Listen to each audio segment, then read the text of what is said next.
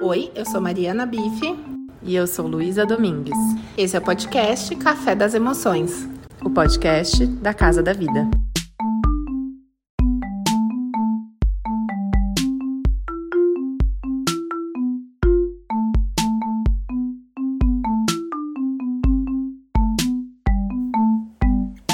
Boa noite a todos. Sou Luísa Domingues, psicóloga e idealizadora da Casa da Vida. Hoje, com muita alegria, muito amor e muita honra, vou receber Daniela e Bia para falarmos sobre dupla maternidade, um assunto muito especial, um assunto diferente dos que a gente já teve aqui. A Dani é uma grande amiga minha desde a época da faculdade. Estamos juntas, estivemos juntas em diversos momentos da vida, altos e baixos e com, conseguimos conversar sobre muitas coisas ao longo da nossa vida. A Dani acompanhou minha gestação. É, de uma certa forma, ela foi minha doula. Ah, vou te chamar aqui, Dani. Boa noite, Júlia. Boa noite, Marília. Essa nossa aula aqui, ela vai ficar gravada, nossa aula. Que aula? Isso aqui é um papo especial ela vai ficar gravada e eu também vou subir para o Spotify, porque algumas pessoas que disseram que gostariam de assistir não vão poder estar aqui, não vão poder ouvir. Já te convidei, Dani. Mas depois as pessoas podem ouvir, você também. Você também pode.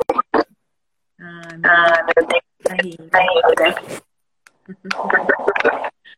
E aí, e aí, queridas?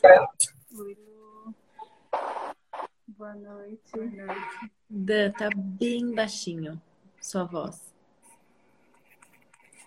Ah, talvez seja por isso aqui. Como tá agora? Bem baixinho. Bem baixinho. Então talvez a gente vai ter que chegar mais perto, né? Eu não sei como tá para as outras pessoas, porque assim, parece que eu consigo ouvir um pouquinho da minha voz no fundo, mas tá pouquinho. E a voz de vocês bem baixinha. É, põe o celular mais perto pra gente ver a experiência. E com o celular assim mais perto, como fica? É. Mais ou menos? Não, fica, fica melhor. Tá, então eu acho que a gente vai só mudar de lugar, tudo bem? Tudo bem. Vou só vou fechar a câmera aqui rapidinho. Toma seu tempo. É, a Dani, ela não pôde estar junto comigo na hora do meu parto, mas depois eu ainda precisei passar uns dias no hospital e eu lembro de tomar um café da manhã com ela, super especial, assim, ela consegue realmente conectar com profundidade com o que a gente realmente precisa. Ela é psicóloga, mas acho que nem deve mais se apresentar como psicóloga. Foi, acho que ela foi psicóloga, foi doula, é parteira. E ela e a sua companheira, a Bia, tem agora um nenezinho lindo chamado Nila. E elas fizeram essa gestação acontecer de uma forma muito especial. E eu fiquei sempre me perguntando, assim, como eu conheço a Dani, como será que foi esse processo para ela, emocionalmente? Como é que foi? Como é que é esse processo de você se conhecer profundamente para tomar as decisões mais ou menos esperadas, enfim, é, para que você consiga seguir num processo de gestação que é cheio de tantas emoções, com uma das mulheres com o bebê dentro do ventre e a outra mulher gestando de uma outra forma. A Dani acompanhou o parto do nenê, a Dani amamenta, né? As duas amamentam. É, e muitas pessoas, quando eu comentei que a gente ia fazer esse encontro, começa assim, né, a pipocar aquele monte de pergunta, de dúvida, de curiosidade, de como assim, como é que é feito, e outros casais de mulheres que começam a se interessar, porque não tem tantas referências assim de como é que as coisas podem acontecer. Então, uma amiga minha até falou assim, né? Aí ah, eu vou mandar um texto uma, tipo uma planilha, assim, sabe? Ela respondeu um monte de coisa. Eu falei, ai, vamos, vamos com calma, vamos ver o que elas duas têm para trazer para nós. Então, desde já queria agradecer, viu, Bia e Dani, meu, por periaço, né? E vocês até estranhei vocês é, preferirem fazer à noite do que de manhã. E em nome da Mariana também, a gente queria agradecer essa abertura de vocês por estarem conosco. Então, não sei se vocês ouviram, mas vai ficar gravado também para as pessoas poderem ouvir depois é, no Spotify. Então, se vocês quiserem se, se apresentar agora do jeitinho de vocês, eu provavelmente vou estar aqui mais para ouvir do que para falar. Sim. Então, sejam bem-vindas. Gratidão. Hum, tá melhor agora? Você vai, eu não sei se você tá podendo falar alto, mas é, assim, acho que quanto mais perto, melhor, porque tá bem baixinho. Tá. Ai, agora que eu vi. Ele tá aqui. que a gente ia fazer a experiência de deixar ele dormindo é, em outro lugar, mas ainda tá nessa fase do grude, né? e tá dando pra ouvir, então, agora. Tá. Bom, então, eu sou Daniela. Ai, hoje... Já tô chorando já. Emoções na dupla maternidade. Ai, que bonitinho. Fica capotado aqui. Vai conhecer ele já já, amiga. E aí? Bom, então eu sou a Daniela, também conhecida como Zara. Como a Lu, a Lu já falou um pouquinho aí, né? Sou parteira, sou psicóloga e agora mãe, né? Sim, o grande foco da nossa vida agora está sendo esse, como todo mundo que é mãe sabe como é, né? O Nila está com dois meses e meio. Então ele está naquela fase que é, é sim, a demanda, né? É o cuidado. Então dá para dizer que é, o meu papel principal atualmente é mãe, companheira, né, cuidadora. E estamos aqui para compartilhar um pouquinho da nossa experiência. Espero poder que a gente possa inspirar da mesma forma como a gente foi inspirada por outras famílias com configurações uh, diferentes, né? Porque eu sinto, a gente sente que são formas de expandir o amor, é, expandir o coração, assim. Então, vamos trocar essa ideia. Vamos sim, Bia. Eu comecei a ouvir a, a, o encontro de vocês que vocês fizeram com. É, era uma pessoa que estava no México, eu acho. Não sei se eu entendi na, certo. Na Colômbia. Na Colômbia, né? É, mas não, não consegui. Então, assim, eu acho que a gente vai acabar falando algumas coisas meio é, repetitivas, mas, assim, gente, eu penso que tem algumas pessoas que estão começando a entender o que é. Então, vou fazer uma pergunta básica, talvez pareça para vocês, mas é, acho que é importante, tá? O que é dupla maternidade?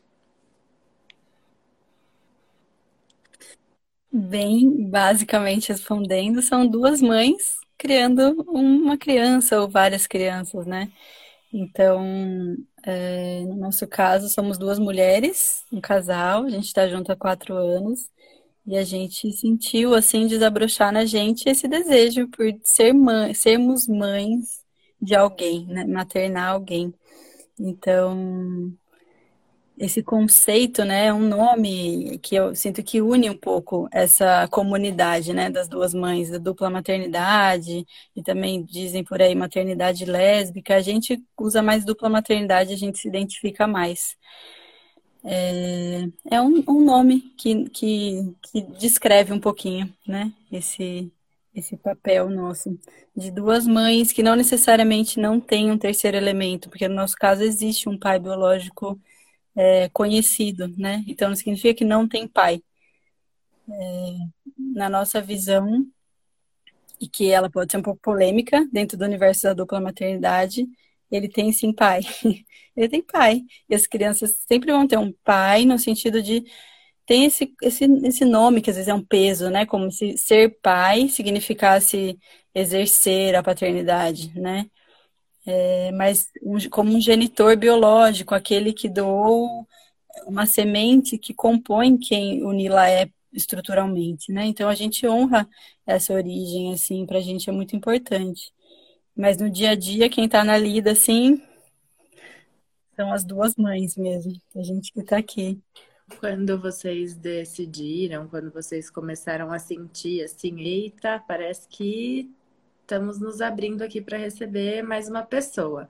As duas se abriram no mesmo momento, uma começou a sinalizar, depois a outra. Como que vocês chegaram na decisão de. Acho que acho que estamos prontas para isso. Uhum. Ah, é, sinto que desde que eu e a Dani estamos juntas, ela sempre manifestou a vontade de ser mãe. Eu, pelo contrário, é, tive resistência assim, por muito tempo. É, é muito louco, né? Porque realmente assim sempre nunca tive essa, esse desejo, essa visão, esse sonho de, de ser mãe. E faz uns sete anos eu fui morar aqui no Flor das Águas, na comunidade que a gente está atualmente, em Cunha. E uns, mais ou menos, um, ano depois de eu estar aqui, uma, uma irmã que morava aqui engravidou e ela queria muito ter o, o bebê aqui mesmo, na casa dela. E ela chamou a Dani. Então, foi assim que a gente também se aproximou um pouco. E a partir dessa experiência, eu tive não no trabalho de parto, mas sim é, no campo. Tive, assim, bem próxima, escutando, e, enfim. E isso me levou a um local muito, muito profundo dentro de mim, que, assim, foi aos poucos abrindo algo, né, esse desejo, mas é, a partir daí que é, também se iniciou essa relação com a Dani, foi fui me interessando por esse universo do, dos partos, da gestação, e isso foi abrindo, abrindo, abrindo, e foi depois de um parto, né, que a gente teve junto, de um trabalho de parto, que a gente se olhou e falou, é agora, assim. Hum. Mas a Bá tá de... tava trabalhando como doula também? A Bia? Sim. Sim, eu ah, tá. com, com a Dani, é, na verdade, assim, fui chamada por um parto de uma outra amiga que morou aqui nessa comunidade também. E eu tive, e também, assim, sim, ainda ser doula, mas acabei atuando como, né? Porque eu acompanhei durante a gestação e isso foi muito lindo também para mim. Então, já estando com a Dani, foi muito natural. E aí me interessei por estudar mais, ela foi capacitando também a, uma equipe que foi se formando aqui, então foi, foi, foi assim. E agora hoje, assim, tem partes, eu tô junto, assim. Hum. É. Aquele óleo de copanha aqui atrás, por favor. A Dani e a Bia, elas moram numa comunidade em Cunha. Uma comunidade, assim, a grosso modo, e se eu estiver falando alguma coisa errada, vocês, vocês querem explicar? Tipo, o que, é, o que é morar no. Porque eu acho que vocês estão falando palavras que para vocês são, né? Por exemplo, uma irmã que estava aqui, daí eu acho que as pessoas de repente podem acabar se confundindo. Ah, a família dela mora, né? Então eu acho que é legal a gente só deixar num contexto, porque talvez até essa questão que você falou que é polêmica de falar pai, né?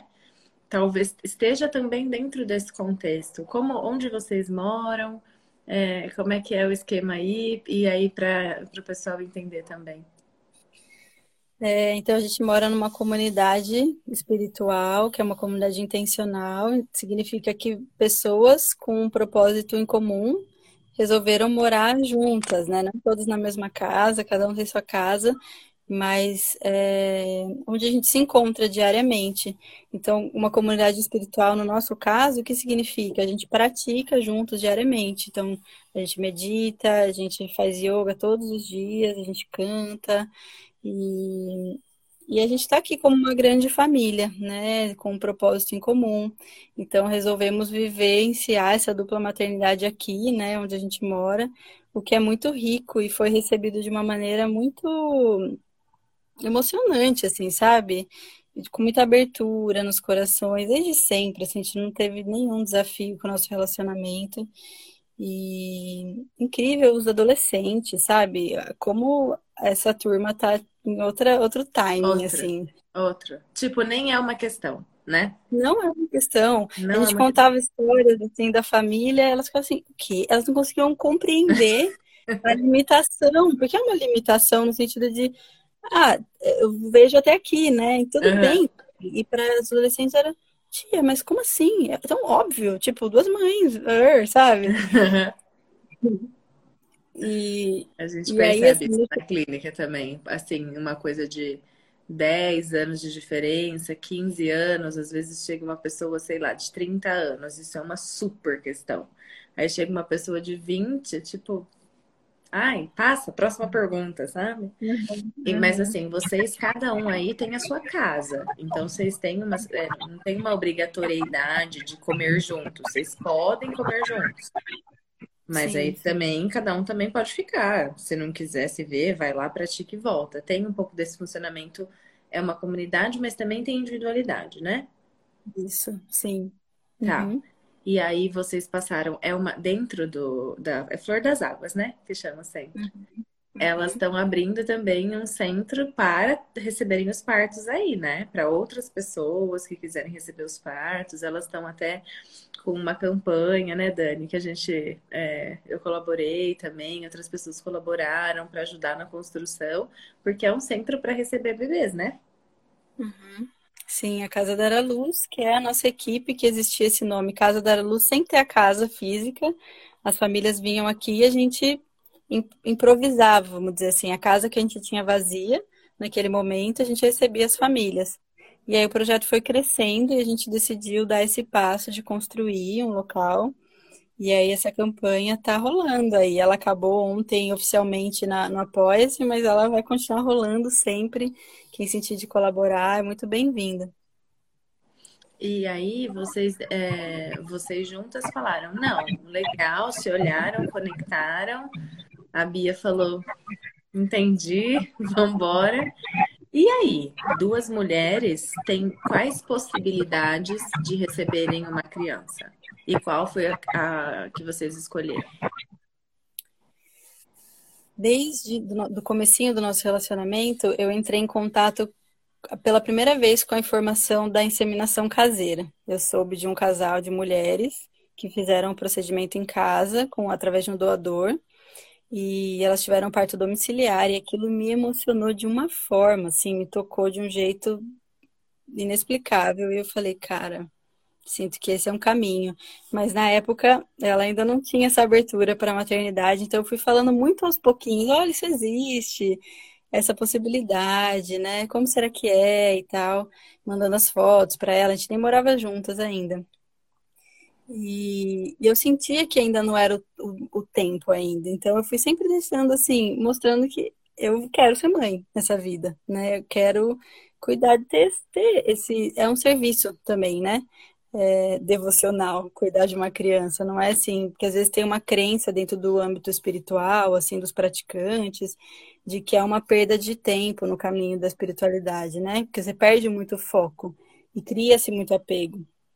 E aí, para mim, sempre foi, então tá, é uma oportunidade de trabalhar o apego, é uma oportunidade de trabalhar o foco, então por que não, né?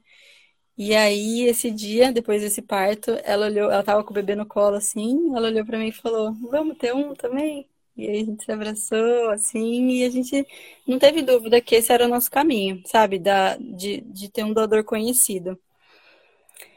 E aí foi o momento de começar a pensar quem seria esse doador, né? Mas esse ele... parto que vocês acompanharam não foi parto de doador. Foi parto. Não. Tá. hétero, nada a ver com o assunto. E aí a gente começou a brincar com todas as possibilidades, assim, sabe? Fazer uma.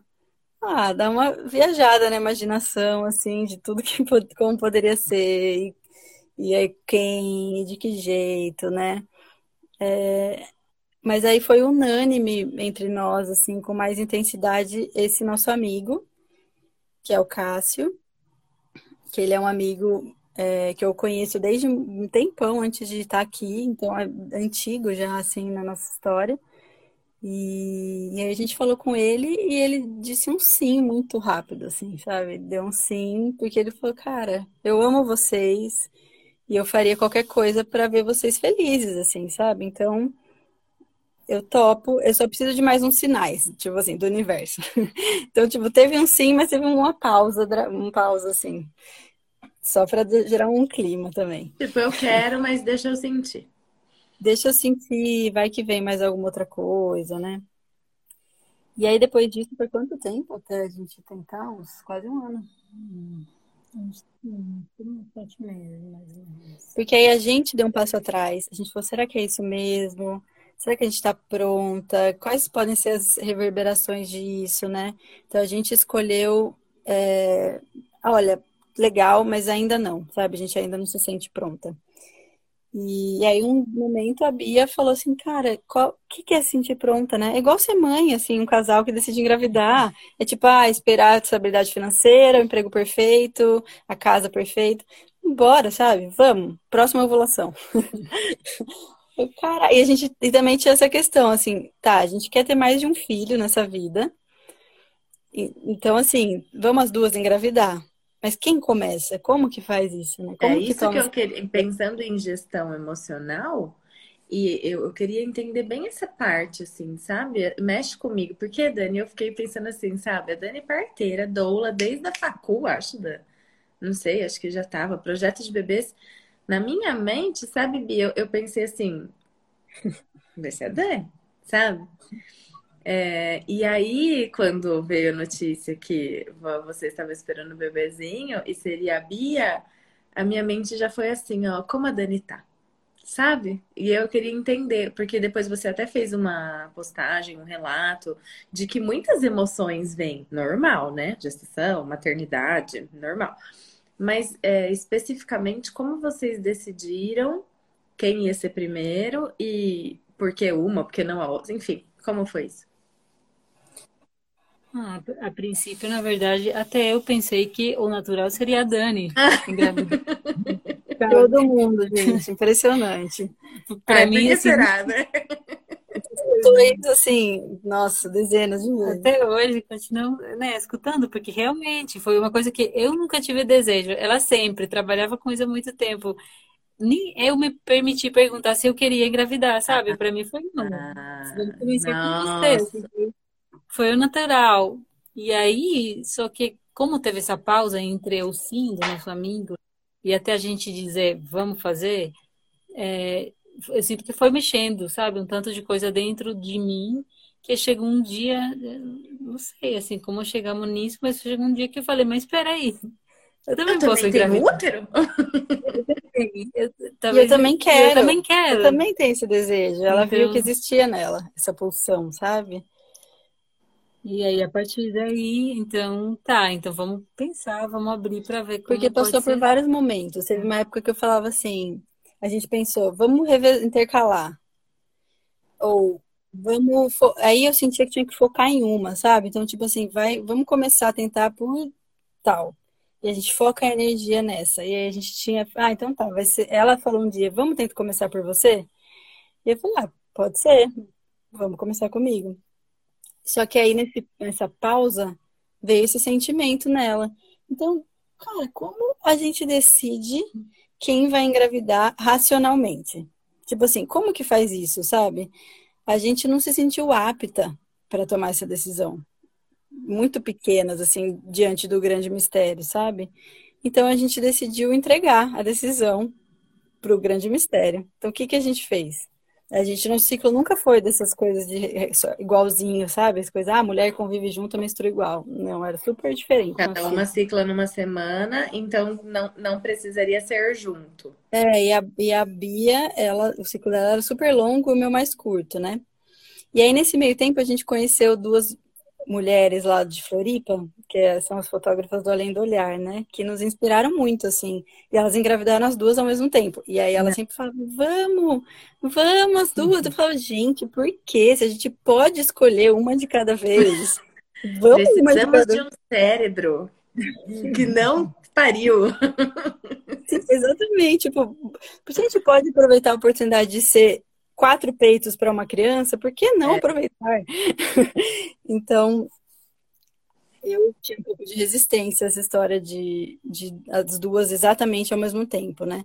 Mas aí a gente decidiu é, tentar com as duas de forma intercalada.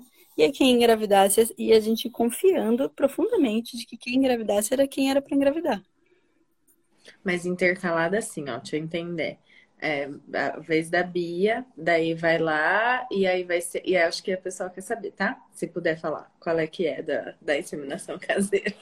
Uhum. Mas assim, vamos supor, ah, tá bom, a Bia Vamos pensar que engravidou, só que poderia ser que ela ainda não soubesse que estava grávida e você ciclasse e aí você Sim. também receberia?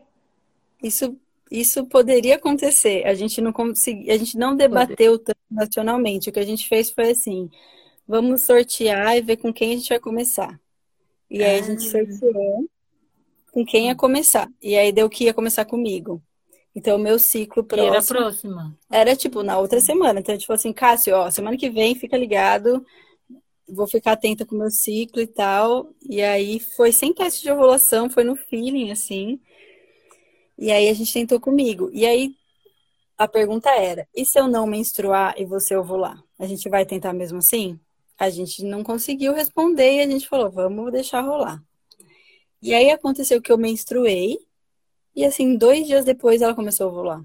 Então, o tempo deu, assim, a gente não precisou colocar muita energia nisso, sabe? A gente sabia que ia, a coisa ia fluir. Porque poderia acontecer, né? Das Poderia duas. Tá. Uhum. Poderia atrasar minha menstruação, poderia adiantar a ovulação dela, né? E aí. Aí a gente entrou com a Bá, com a Bia, que é Bá também.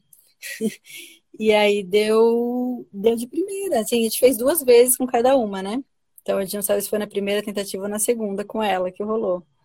Mas aí, uma semana assim? depois, a gente tentou dois dias seguidos. Ah, não dois ciclos. Dois Não, dias. Aham. Na verdade, pulou um dia, né? Não. Foi dois dias foi seguidos, dois né? dias seguidos. Porque eu, com ela a gente fez o teste de ovulação. Então a gente sabia exatamente o dia que ela estava o dia mais fértil, né? Então a gente fez dois dias seguidos. E aí. Ah, o Cássio saiu de casa depois do dia seguinte e falou: Nossa, cara, eu acho que foi, sabe? Tipo assim, veio uma energia muito forte, Todo mundo assim. sentiu, né? Falou, Nossa, acho que vai chegar essa criança dessa vez. E aí a gente ia para Colômbia na outra semana, assim, a gente tinha que fazer o teste de Covid, tava naquele momento em que não dava para fazer o teste, todo mundo fala que não, ainda não dá, vai dar negativo. E a gente falou, ah, vamos aproveitar que a gente vai no laboratório. E a gente fez e deu positivo. E aí, nossa, muita emoção, a gente não acreditava, assim, aquela que é muito abstrato, né? Para todo casal que engravida é muito abstrato, mas a gente fazendo alquimia, né? Tipo, pegando sêmen e pondo. E eu que, enfim, uma aventura. E aí chegou o Nilo, assim. E aí chegou e. Ô, E Dani, veio e pra- essa alquimia, você acha que cabe Essa- compartilhar? Podemos compartilhar. Eu acho, gente, que é muito abstrato pra quem tá numa coisa assim, sabe? Ó, nós somos um casal de mulheres. Como nós vamos fazer? Ah, a gente vai, já recebi até essa lista, sabe? Dos doadores nacionais, internacionais. Daí tem que fazer a ovulação, né? Tem que fazer a inseminação, ou então fazer. Enfim, tem a possibilidade, aí tem que tomar as injeções. Então, é uma outra possibilidade que existe, mas de fazer com um doador que você não conhece, você vai no laboratório, ou para fazer inseminação artificial, ou fertilização in vitro. São duas possibilidades dentro de um, um casal. Até outros casais, né, podem fazer isso, mas enfim. E aí vocês escolheram que não, que vocês fariam isso dentro de casa. E aí, talvez para vocês seja super comum, mas acho que tem gente que fica assim, que que elas estão fazendo? Entende? E eu acho que seria legal, sabe? A gente é, expandir esse conhecimento. É, Sim. A gente não tem nenhum tabu com isso, né? Até para até fazer o que a gente fez, assim, é intimidade total, né? Porque as pessoas podem, podem escolher ter uma relação sexual, por exemplo, não foi o nosso caso, né? No nosso caso, a gente optou por, por a gente ter o nosso momento de intimidade. Então, como a gente fez? Comigo, ele, ele ficou num cômodo, bem, você quer bem, bem específico? Ele ficou num cômodo da casa. o que vocês gente- sentirem confortáveis de compartilhar. Eu acho que seria Tá. legal, Dani. Sim, porque também às vezes tem pessoas que têm intenção até de fazer esse É processo, né? isso. É isso. Sim. Uhum. É, ele ficou na sala, que a gente achou que banheiro é um lugar muito, tipo, excluído, né? Tipo assim, vai se masturbar no banheiro. Tipo, não, fica na sala, no sofá, tipo, confortável, né? É, a gente né, teve um momento antes, né? É, a gente- é verdade. Verdade. No primeiro dia a gente fez, fez uma oração juntos, acendeu uma vela, sabe? Antes de- desse primeiro dia a gente tinha tido um momento nós três de chamar a criança, sabe? Então foi bem, bem legal, assim. bem Já entendeu, né? Bem específico, pode deixar. Vou ser bem específica, então. Aí a gente pensou assim, como que. Porque tem uma história assim, o sêmen, todo mundo sabe disso, né? Quanto mais tempo ele está em contato com o ar, mais espermatozoides vão morrendo, né? Com a luz e com o ar. Então tinha que ser muito rápido o processo, né? Mas ao mesmo tempo dar privacidade tanto para ele quanto para a gente. Então, é, a gente sabe, né, que o orgasmo ele ajuda muito o processo, até para o próprio espermatozoide alcançar o destino final dele e a contração uterina. Então, o que a gente fez, a gente teve esse momento só nós duas. E a gente fez amor, se amou, se relacionou e se curtiu. E ele em casa. E a gente deixou rolando uma música. E aí o nosso código era: quando a gente parar a música, é porque, tipo, estamos prontos. Ou seja, já teve um orgasmo, já sentimos prazer e, sabe, tá, estamos abertas para receber o, o que vai chegar, né? E aí ele colocava uma música lá onde ele estava. E aí, quando ele pausava a música, era tipo, podem vir pegar o potinho. então, foi a forma como a gente conseguiu, assim, para ser bem rápida, né? A gente deixou uma luz bem, bem fraquinha lá onde ele estava. E aí, comigo, a gente fez no, colet... naquele potinho, naquele coletor de urina, de, de sêmen mesmo, que vende em farmácia. É, mas aí deram dicas pra gente, acho que um outro casal que a gente conversou, de que se ele conseguisse ejacular na seringa, era melhor ainda, porque é menos contato com mais recipientes, perde menos espermatozoide e tudo mais, né? Então, com a Bia, a gente já fez através da seringa, ele ejaculou na seringa, aí ele, eu fui, eu fui, peguei, né? E quando foi ela, ela foi e pegou, e aí uma inseriu na outra. Então, aí ela ali já numa posição com as pernas já perto da parede, né? Porque tem essa, essa, esse conto que a gente nem sabe o que, quanto que é mito, quanto que é verdade, de ficar com as pernas para cima, né? Meia hora. E aí a gente inseriu com todo o nosso amor, nossa presença, nossa consciência, chamando, sabe? É, a vida ali que se manifestasse. Então, então foi assim, comigo a gente fez de duas formas. A gente fez com catéter, depois a gente fez sem o catéter, estava mais numa fase experimental. E com a Bá, a gente fez direto na seringa. A gente conseguiu uma seringa grande e aí foi. Você acha que Como é com catéter, Dani? Pega um potinho e aí um catéter e aí insere o catéter na vagina. O catéter, na seringa. Ah, na seringa. E aí assim. Ah, tá.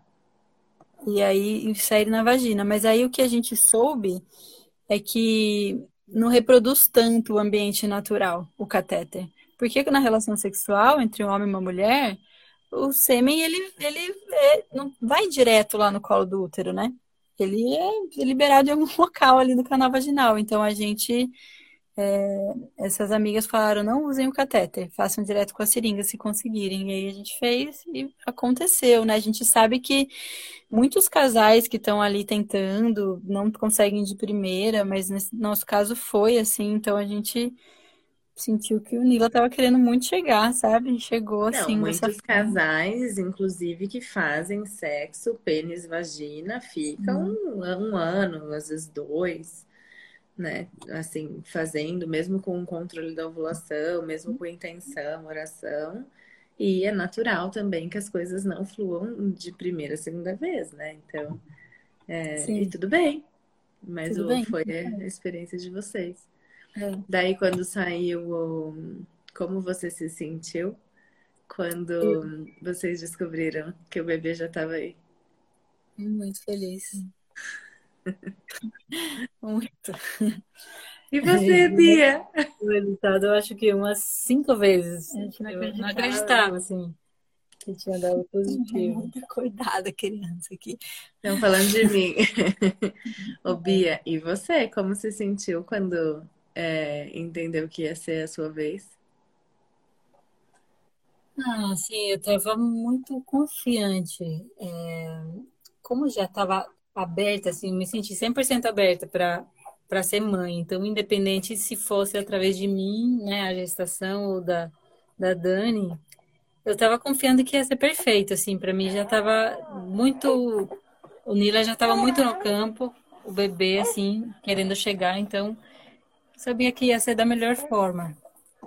Assim, sinceramente, hum, no começo para mim era difícil pensar que podia ser através de mim, né? Sempre visualizei muito a Dani, porque é isso, foi muito visto dessa forma, mas quando ela menstruou, eu falei, bom, tem uma sabedoria, sabe, tudo que acontece, então eu vou me abrir da mesma forma e vamos continuar, sabe, como a gente estava fazendo e, e foi muito lindo, assim, porque é isso, assim, quando você diz sim, é, é uma coisa, mas quando de repente chega, sabe, aí é tipo, bom, agora foi, isso que você não tem, não tem como conseguir. Já é isso. Então, mas foi muito muita alegria, assim, foi recebido, assim, se sentir tanta, também tanta abertura nela, sabe? Na Dani, que. Então é isso. Vamos. E a gente passou os dois. A gente passou os dois primeiros meses de gestação na casa da família dela na Colômbia, então foi tipo hardcore, assim. Daí, Mas foi tipo assim? Oh. Não, a gente contou. Não, os primeiros. A gente pegou COVID, COVID chegando, então a gente falou, vamos esperar passar o Covid. E aí a gente contou, e aí foi super intenso, né? Porque tem toda a lida já familiar para lidar, de casal de mulheres, e tarará, tarará. De repente uma gravidez, e ali não tem muito família falando espanhol, tá? Então, para mim, assim, já entrando no campo das emoções, os primeiros dois meses foram super desafiadores. Mas no sentido senti... de aceitação? Não, no sentido de não me sentir em casa, no sentido de... Ah de sentir que faltava espaço de assimilação, sabe? Por estar num contexto que não era familiar, literalmente, assim, tá. né? Tá. E aí começam a, vir um processo que eu sinto que é muito natural e que todas as mães não gestantes vão viver. É, é um caminho interno, e assim, para quem trabalha autoconhecimento, eu sinto que fica mais fácil, porque pode entrar numa, numa, numa revolta com, essa, com esse sentimento, ou pode entrar nele profundamente e ver de onde ele vem, né? É um sentimento de sentir menos mãe. Né? Mãe que não gesta é menos mãe, porque não é mãe biológica, né? Então, a partir daí, já começou a surgir esse tema. E a gente sempre é, tá. falou. Tá. A gente sempre entrou nele, assim. E a Bia, tipo assim. Pega ele aqui, amor. Assim super incrível, assim, sabe? Uma companheira maravilhosa, assim, que sempre que de alguma forma surgia esse essa sombra, vou chamar assim, né? De cara, putz, para mim vinha muito o lugar da sociedade. Eu, eu imaginava muito, por exemplo, a mãe dela, valorizando muito ela como mãe e tendo dificuldade, porque é uma geração que tem mais dificuldade. Os meus pais já têm mais, muito mais facilidade. Não, não acho que é porque são meus pais e eu que não gestei, mas porque é o perfil mesmo, sabe? Menos conservadores. Mas para ela é difícil, ela não entende. Ela fala, tá, são duas amigas cuidando de uma criança. Não, não, são duas mães. Nós somos duas mães, né? Então, esse espelhamento social me fez ver que dentro de mim existia esse medo, né? Então a gente, beleza. Ela sempre me olhando e falando assim, cara, é igual, sabe? Para mim é igual. Somos mães, eu tô gestando. Eu tô, tipo, ele tinha que chegar através de algum ventre, de algum útero, né? Então, tá chegando através do meu. Mas a gente tá juntas nessa parada. Isso assim, começou lá no começo. E aí foi tomando, cada vez isso foi perdendo a força, mas esteve presente em alguns momentos da gestação esse diálogo, né? Eu nunca ficava nessa viagem interna, assim, sozinha. Eu sempre compartilhava com ela. E... Esses sentimentos vinham, esses pensamentos, talvez, também. E você uhum. não pegava e falava, tipo, ah, não vou pensar nisso, não vou olhar para isso. Pelo contrário, uhum. você tentava entender. Tem uma coisa, você acha, por exemplo, se vocês duas tivessem optado pelo processo da maternidade via adoção, não teria essa questão.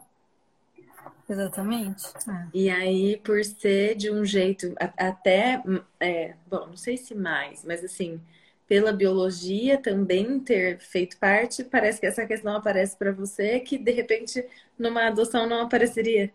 Doido, né? Exatamente. É muito louco. Ou se eu tivesse doado os meus óvulos para serem gestados na barriga dela, é.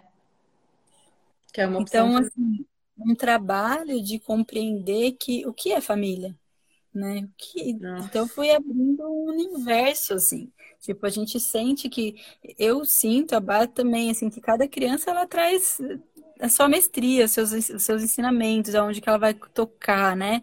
Através da sua personalidade, mas também através do seu, do seu caminho mesmo, né? E o Nila veio desconstruindo muita coisa na gente, assim, e provocando, sabe, um tanto de coisa nas nossas relações, assim. E, e aí a gente foi olhando para isso, tá, mas então tá, o pai biológico é mais do que. E aí eu também fui percebendo, assim, por que, que ele não pode estar presente, por exemplo, assim, se for um desejo dele?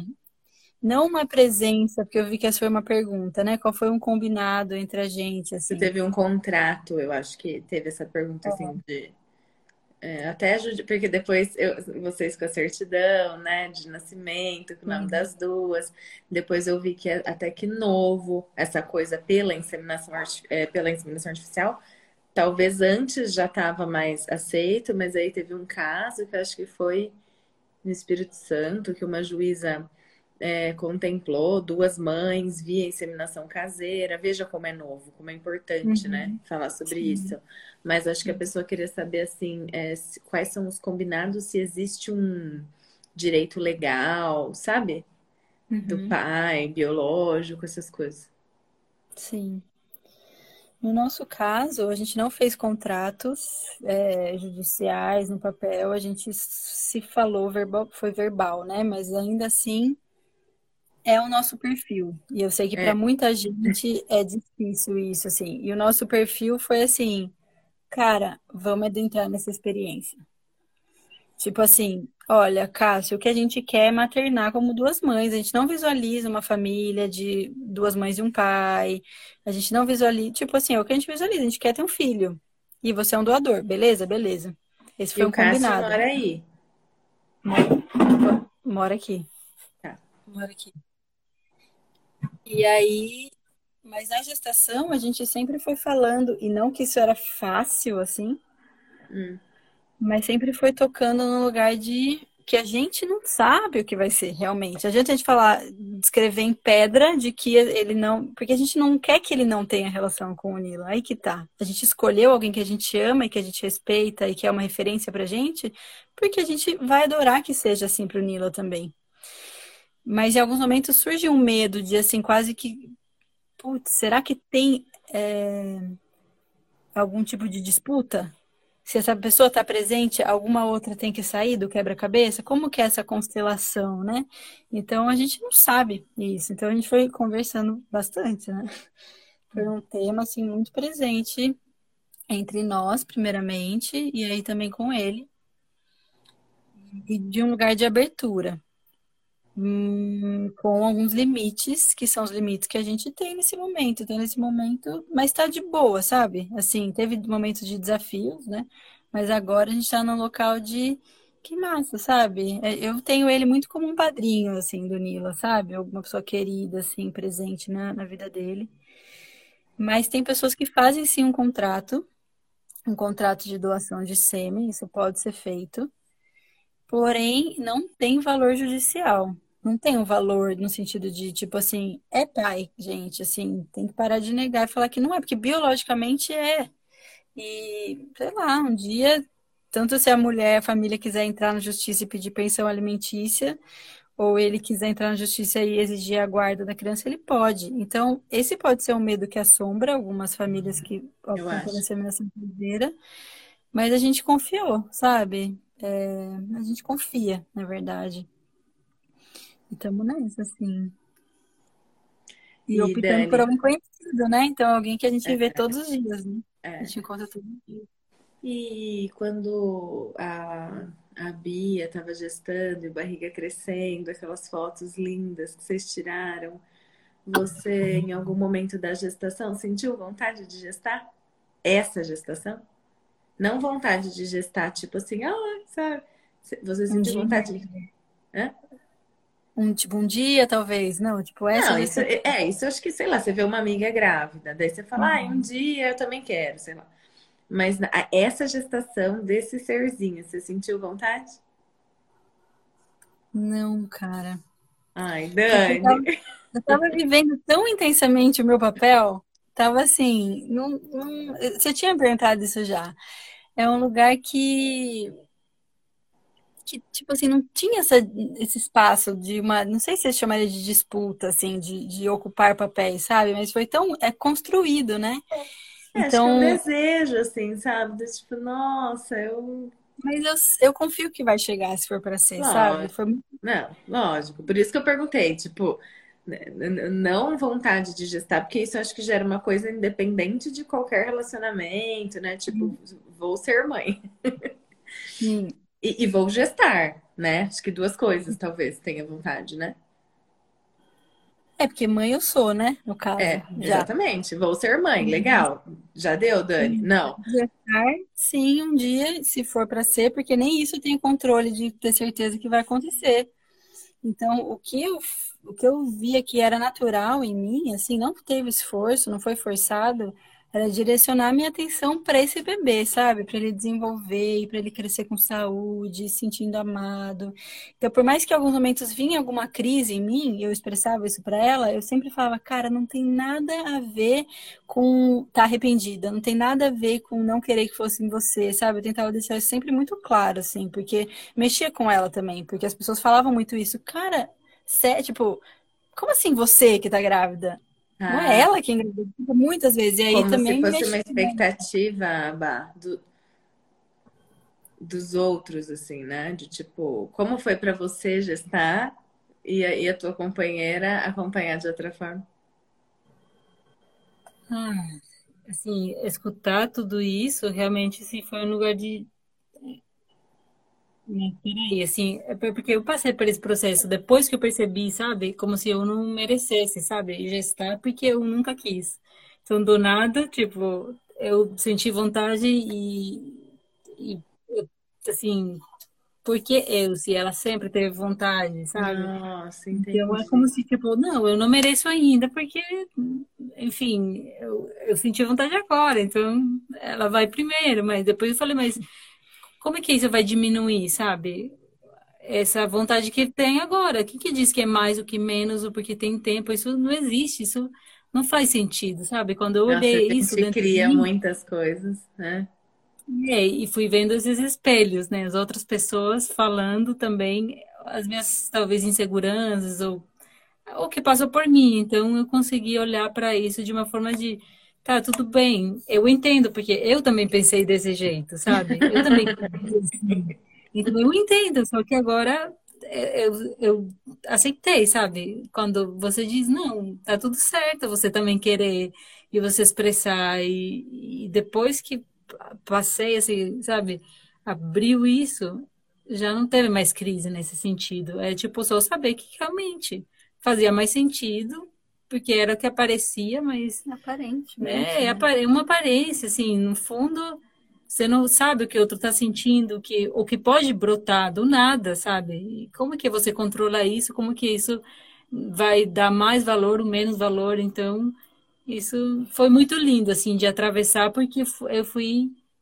É, me entregando, sabe, a, a isso que era a realidade. Ou seja, eu estava grávida, de fato, né? E foi evoluindo muito bem, né, desde o começo. Então, que benção! Então, aí fui curtindo cada momento com o cuidado da Dani, porque isso foi maravilhoso, assim. Os cuidados, eu, eu falo, eu brinco, né? Porque, assim, para além de, tá, já tem uma parteira, eu fico com a parteira, sabe? É, Ela, eu, eu acho que tem seus benefícios também, é, é, devo confessar que... Tratamento VIP. É porque você sabe, Bia, que é, tem uma fala assim que as pessoas falam, ah, só quem é mãe sabe. E, e, quando eu sou psicóloga, atendia mães antes de ser mãe. E essa fala me incomodava, sabe? E eu ficava assim, bom, quando eu me tornar mãe, eu vou saber. Só que quando eu me tornei mãe, duas pessoas que ainda não eram mães me ajudaram muito, assim, conseguiram me oferecer uma empatia, um cuidado gigantesco. E uma foi a Mariana, que é minha sócia, e a outra a Dani. Eu, eu lembro, Dani, daquele piquenique que a gente fez na sua casa, assim, que era uma. Nossa, cara, eu nunca vou esquecer. É um cuidado, ela tem, assim, um, um, uma empatia muito grande, né? Então eu acho que você também foi beneficiada de algumas formas. que delícia. Uma isso. coisa, assim, tipo, só por isso que a gente tá falando agora, eu vejo como foi perfeito ter sido com ela, sabe? A primeira gestação, Entendi. assim. Porque Entendi. esse lugar que eu, eu entrei, inevitável, que eu acho que eu não sei, eu não sei se tem alguma mulher que não gesta, né, uma mãe não gestante que não atravesse. Pode ser que tenha. Eu escuto muito dentro desse universo da dupla maternidade discursos e falas muito das mães não gestantes querendo representatividade, querendo se sentir representadas, e uma luta que não acaba nunca, sabe? E pra mim, assim, galera, o caminho é pra dentro. Esquece, tipo, talvez nunca vai ter. Talvez não vai, talvez não vai ser nessa encarnação que vai ter lá filiação, duas mães. Talvez não vai ser. E aí, você vai se sentir menos mãe eternamente até por mãe e mãe no CPF, sei lá, por exemplo, né? Então eu fui entendendo isso, assim, que era a gente se fortalecendo, a gente juntas, olho no olho, é nosso filho, sabe? Então, a, Bá, a Bia, provavelmente ela ia viver isso que eu vivi também. Eu sinto que é inevitável. É, mas a gente saiu do óbvio. A gente saiu do tipo, aparentemente é isso, sabe? Ai, a super parteira, a mãe e tal. E que ela ia entrar talvez em lugares super desafiadores de nossa, É talvez eu não verdade. mereço. E, e ficar reforçando isso. E aí eu pude sair desse estereótipo que existe, talvez seja real, mas também é um estereótipo, e focar toda a minha atenção, meu carinho para ela, assim, sabe? Então isso foi muito, foi bem bom, ensinou muita coisa pra gente, não só pra gente, né? Sinto que pro, pra quem tá ao nosso redor também. E o TT? Tá rolando, quer saber, tipo, assim, o processo, né? Meu, fiquei de cara de sair leite sem hormônio. Fiquei meio em choque. As humano, É. E aí as duas resolveram amamentar, né? Bênção divina. sim. E aí, uma noite uma, uma deixa eu dormir essa noite. E aí você fez ah, é, os estímulos via bombinha, manual, sem hormônio, zero, fez o protocolo e já começou a sair leite. Sim. Leite Gente, começou a sair.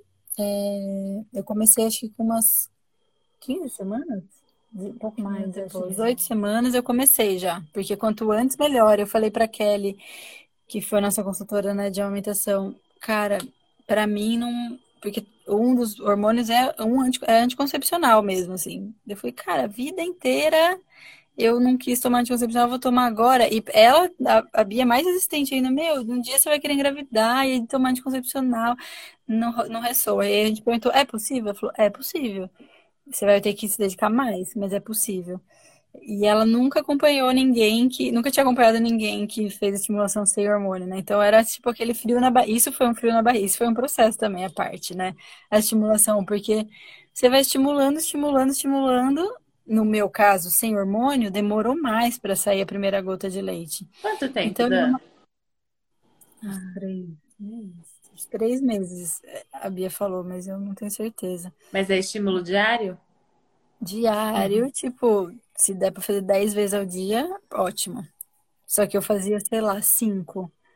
Porque eu não conseguia, porque são 15 minutos cada vez que você faz. É, um- é uma dedicação forte, assim, sabe? E aí veio uma incerteza de, porque assim, nada garante que vai dar certo, né? Que vai produzir leite. Então é um- uma coisa cegas dentro de tudo que já tá acontecendo, é assim, tá, mas por que mesmo? Por que que a gente tá fazendo isso? É, é para eu me sentir mais mãe? É, você É escreveu. por quê? É, então eu fui fundo nisso também, porque, cara, senão eu ia, podia me estatelar, né? Tipo, não produzir leite e aí sou menos mãe. É, porque Então a eu questão da amamentação, até para quem gesta e de repente tem alguma questão que não amamenta, já ca... é, é- é um buraco ali que se você não cuidar, você cai. Sim. Ai, não, não consegui amamentar, sou menos mãe, tô dando mamadeira, sou menos mãe, sei lá. Então eu Exatamente. imagino que é um buraco que você também tava ali, deixa eu tomar cuidado para não cair, ou então da obrigação, né? Tenho que para provar, né? Aquela outra coisa assim. É. Mas aí foi assim, quando a gente passou por um processo com isso de eu quase desistir. E aí teve um dia que a bombinha parou de funcionar, assim, contando resumidamente, ela parou de funcionar, simplesmente assim. Eu entrei numa crise falei, meu, não é mais para eu fazer esse negócio mais. Daí ela me chamou na chincha, assim, tipo assim, eu tenho essa carinha de boazinha, mas quando baixa, assim, vem um raio, assim, cortante, ela veio assim, meu, para que que você tá fazendo isso? E começou a fazer, trazer um monte de... um olhar que me puxou, assim, tive uma catarse, comecei a chorar. E falei, meu. Ela falou: se for para ficar fazendo isso para se sentir mais mãe, eu prefiro que o tempo que você faça bombinha, que você se conecte com o Nilas, com a barriga, sabe? Não que fique fazendo para cumprir protocolo. E aí eu percebi que existia esse medo ainda em mim. E aí eu falei: tá, talvez eu não vou mais fazer. Talvez eu vou desencanar disso. E aí no dia seguinte, ela de manhãzinha, assim, seis da manhã, ela chegou no quarto com a bombinha e falou: quer fazer a bombinha? Eu falei: cara, não tá funcionando a bombinha. Ela falou: tenta. Aí a bombinha tinha voltado a funcionar. E aí saiu. Olha, parece historinha, né? Aí é, saiu eu tô achando muito romântico, Daniela. Depois o povo vai ficar idealizando. É, tem que tomar cuidado, é verdade. Mas é real, cara. É tipo assim, quando você tá também aberta e fazendo o seu trabalho de. Porque eu sinto que a gente fez um trabalho bem feito, assim, não foi fácil, sabe? Talvez a gente tá falando da parte. Um dia a gente pode falar só dos desafios, assim, foram muitos também. Mas aí esse dia saiu a primeira gota de leite, e aí a gente, tipo, ah, é para rolar, né? É, vamos continuar. E aí foi aumentando, assim, a produção foi aumentando. E aí, com 34 semanas eu entrei com a prolactina. E aí, aument... aí aumentou, assim, consideravelmente. E aí, quando Nila nasceu, aumentou bastante, assim, sabe? Tipo, ah, é, é um bebê aqui, né? Que mama, que, de, que eu É, mas é, aumentou quando ele começou a mamar também, né? Quando começou o estímulo natural. Uhum. Isso. E veja se eu tô falando uma besteira. Eu lembro, assim, de ter estudado alguma coisa sobre o leite de quem gestar tem uma certa quantidade de. É, eu não sei se é na nutrição ou se é numa questão mais. É, como chama aquilo? É, é como se o leite de quem gestou dá uma fortalecida. Eu esqueci o nome. Pra falar. Tem diferença entre os leites? Não. Segundo a Kelly, né? Que é quem a gente confia muito, assim, que tá super nesse universo, estudando todas as últimas evidências científicas, ela diz que nutricionalmente é igual, é leite humano, assim, é leite que faz a criança crescer. A questão que acontece com a maioria das mulheres, das pessoas que estimulam, é que ela vai ter menos leite do que a que gestou. Por questões hormonais. Não, mas não era essa palavra. Como chama? Eu esqueci uma palavra importante para minha pergunta. É... Quando o nenê fica doente. E aí a gente fica perto. Isso. Ela não falou nada sobre isso, né? Eu, eu acredito na inteligência do cara, assim, meu corpo produziu leite, sabe? Quando o Nila nasceu, meu corpo começou a produzir mais leite. Então, estou aumentando ele todos os dias. É, não, mas é que aí você começa a ter contato com o bebê, né? Daí tudo muda. E é tipo, é contato com um bebê só. Então aí fica aquele leitinho bem específico, hum, com todas as questões de, de, imunidade. Se ele pega uma doencinha, daí você vai ter contato ali com cheirinho, com saliva, alguma coisa. Aí você mesmo vai produzir. Daí tudo bem, mas eu tô pensando assim, antes do contato, sabe? Uhum. Não sei. Não, não, não sabe. Uhum. Uhum. E aí, como vocês fazem, gente? Livre demanda. Total. Mas e aí? Ai. Falando as primeiras semanas foi. É, as seis primeiras semanas, o que é orientado é focar na, na mulher. Como eu estimulei por meses, é importante que quem gestou, né, comece o mesmo processo de estimulação agora com o bebê. Então a diferença é não produzir colostro. E ela produziu colostro, que é aquele primeiro, que não é um leite, né, mas é aquele primeiro líquido que é, que é a vacina para o bebê, né? Então é muito importante que quem gesta amamente nesses dois primeiros meses, vamos dizer assim, a cada três horas, né? Aquela coisa assim, um, um horário assim que, que o bebê demanda aquela fome maior para que o corpo dela entenda, você precisa produzir leite suficiente para essa criança.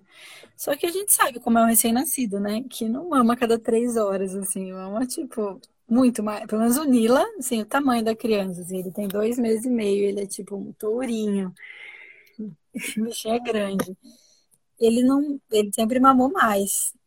Então, a gente conseguia as duas dar de mamar, então manter a minha estimulação e manter a dela.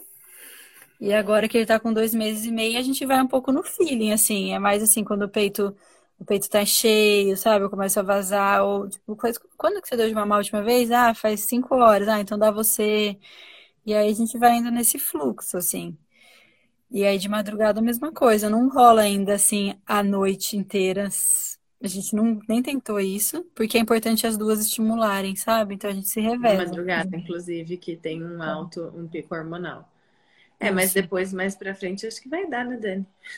É. Pode ser que sim, eu acho que sim. Eu só fico, assim, a, prim a, primeira coisa que eu pensei, gente, dá pra dormir uma noite inteira, sabe? Assim, de reflexão. É, Porque tipo, ela vai caminhar, ela vai caminhar de manhã, ele ainda tá dormindo, então ele acorda, ele mama em mim. Tipo assim, ela foi para uma cerimônia, ficou quatro, cinco horas fora, ele ficou comigo, mamando, tipo, então dá uma autonomia. Mas é isso, cuidado com o romantismo de tipo assim, a revolução é a solução do, do cansaço materno. Não é. É só um caminho, né? O que a gente trilhou.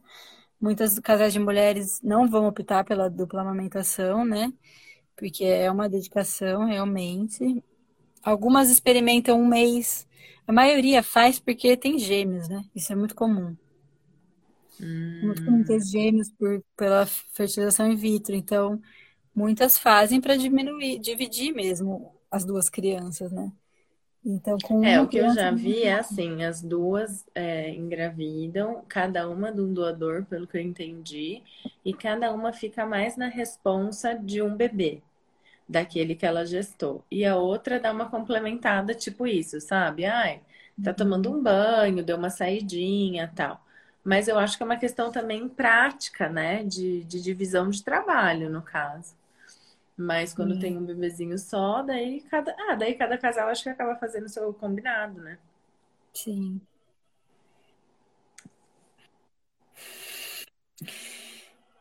Ah, eu acho que assim, isso é tipo um resumo do resumo, né? Da nossa Lógico. história, assim.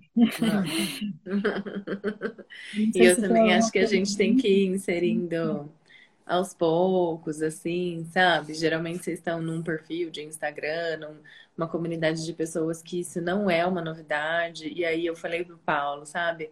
Eu falei, cara, eu quero introduzir esse assunto lá na Casa da Vida. É, as pessoas não estão aqui na Casa da Vida para saber sobre parto, para saber sobre espiritualidade. As pessoas entram aqui para saber sobre equilíbrio emocional. E tem muita uhum. gente que isso que a gente está conversando é um papo muito fora, sabe? E aí eu quero que chegue, sabe? Eu fiquei, eu falei, gente, eu não vou conseguir fazer essa live, eu vou ficar chorando. Primeiro porque eu vejo um bebê novo, eu já começo a chorar. E depois de ter acompanhado toda a sua trajetória, não toda, né, mas parte da trajetória da Dani, e vocês trazerem com tanta amorosidade, assim, essa dá vontade de me teletransportar por essa tela e passar a noite aí, tipo, ouvindo a parte do rolê que não é tão. A gente falou da superfície, assim, né? Mas eu acredito Sim. realmente que a gente tem que atravessar a superfície para depois chegar nas questões mais profundas, sabe? Então, uhum. obrigada por vocês conseguirem, poderem se abrir, meu, com o nenenzinho, uma passando pro colo da outra, e TT, e tá tarde, vocês devem estar cansadas. Mas eu realmente acredito que esse tipo de expansão de informação é super importante para ah, o planeta, sabe? Do tipo, gente, isso existe, é, não significa que é uma possibilidade para todo mundo, não, não significa que todas as pessoas de repente conseguiriam lidar tão bem quanto vocês conseguiram. É, tem outras opções, para quem quiser outras opções, né? Então, é, não só dupla maternidade, mas também tem a doação é, de sêmen para uma mulher só, né? Que quer de repente fazer uma. Ah, que quer fazer um, um processo de inseminação solo. Enfim, essa é a experiência de vocês e pode tocar as pessoas, acredito eu, não só nessa questão, mas na questão de como lidar com o que esperam de mim. Ah, estavam esperando que eu fosse gestar. Ah, mas e aí? como lidar com aquilo que é difícil para mim, com os meus medos, enfim, eu acho que a gente está falando de, da condição humana. Então, nossa, super admiro assim vocês é, conseguirem expandir a voz, É, quero conhecer também o espaço. Quando vocês vieram pra, vierem para cá, para Pira, nossa, vou muito querer encontrar vocês. E eu agradeço a vocês todos que estão aqui, que vão nos ouvir depois. É, o, é, eu acho que poderia, Dani, deixar o seu Instagram, que é zara.parteira. É o Instagram onde ela compartilha as coisas que ela foi sentindo, as fotos, compartilha o que é o Espaço Flor das Águas, o que é a casa de parto, quem sentir vontade de ajudar financeiramente. E aí vocês tinham aqueles processos todos dos benefícios, né, para quem compartilhasse, para continuar com esse projeto. Sintam-se à vontade para conhecer. E aí eu acho que é um canal legal entrar aí por você, né, Dani? Sim. O seu Instagram aberto e tal. Uhum. Sim. Ah, e a Luana, que é essa aqui que está escrevendo, ela é advogada. E aí ela que eu falei, Dani, uma advogada daqui de Pira super legal, humanizada, compartilhou lá, porque são questões que, que pegam, né? Aí, que bom, a Luana vai gostar. A Dani Holmes, ah, ela é muito. Ah, é só gente boa aqui, pelo amor de Deus. Depois, assim, um dia, agora a gente falou, porque realmente tem as camadas, né? Então a gente falou de uma camada, assim, mais superficial, não quer dizer que não tocou em pontos que, que quase que mexem e tal. Mas a gente segue aberta para ir aprofundando, de falar sobre isso, porque para a gente é importante, né? Para a gente foi importante escutar sobre isso em algum momento, sem tabu. Pessoas tiveram tempo, coragem, disponibilidade de falar para a gente, assim, olha, para a gente a experiência foi essa, nua e crua, né? É, vai, confia, estamos aqui, conta com a gente para os desafios. Então, a gente também se coloca à disposição, né? Se alguém quiser trocar, quiser perguntar coisas, vira e mexe, a gente está respondendo aí, pessoas que chegam, então estamos por aqui. Eu acho bom, né, dar esse apoio. Só uma pergunta antes de acabar. Aí, caso vocês sintam vontade de ter mais um bebê, aí já tem barriga garantida ou vão fazer um processo igual? Como assim, barriga garantida? Tipo, que vai ser você. Ah, aí sim, né? Sim. Porque a gente não falou do parto, né? Mas ela pariu e falou assim: acho que essa fábrica, assim, já fechou nessa encarnação. Tá. Porque também poderia ter, né, gente? Vontade demais, né? É, não que não tenha, mas com certeza, assim, a vontade de focar agora, porque sei que também tem a vontade nela, então para quê? Eu já passei por isso, foi maravilhoso, né? Teve também seus desafios, com certeza, como tudo, mas é tipo, tá, a gente vai pensar nisso se de repente tiver vontade de um terceiro, mas o segundo com certeza já olho para ela. A gente já é. fala disso, meio loucas, né? Mas a gente já fala Total. Total, louca. E aguarda as roupinhas, pensando no segundo. Vai saber, né, Dan? É. Gente, então tá. Boa noite para vocês, bom descanso, obrigada de coração e em breve espero vê-las pessoalmente, vocês e o Nila. Sim, um beijo. Obrigada pela oportunidade. Tchau. Tchau.